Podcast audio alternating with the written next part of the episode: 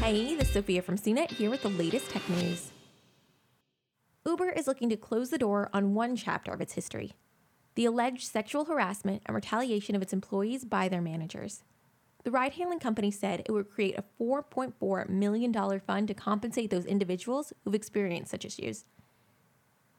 Uber voluntarily entered into the agreement with the U.S. Equal Employment Opportunity Commission, or EEOC for short.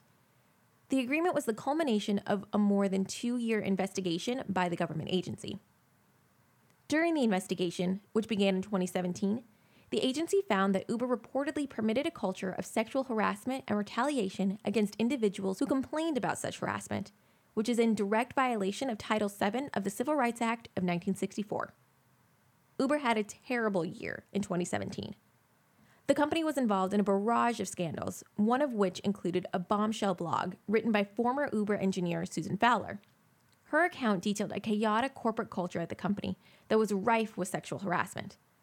The allegations led to lawsuits, an investigation by former U.S. Attorney General Eric Holder, and eventually the ouster of company CEO Travis Kalanick.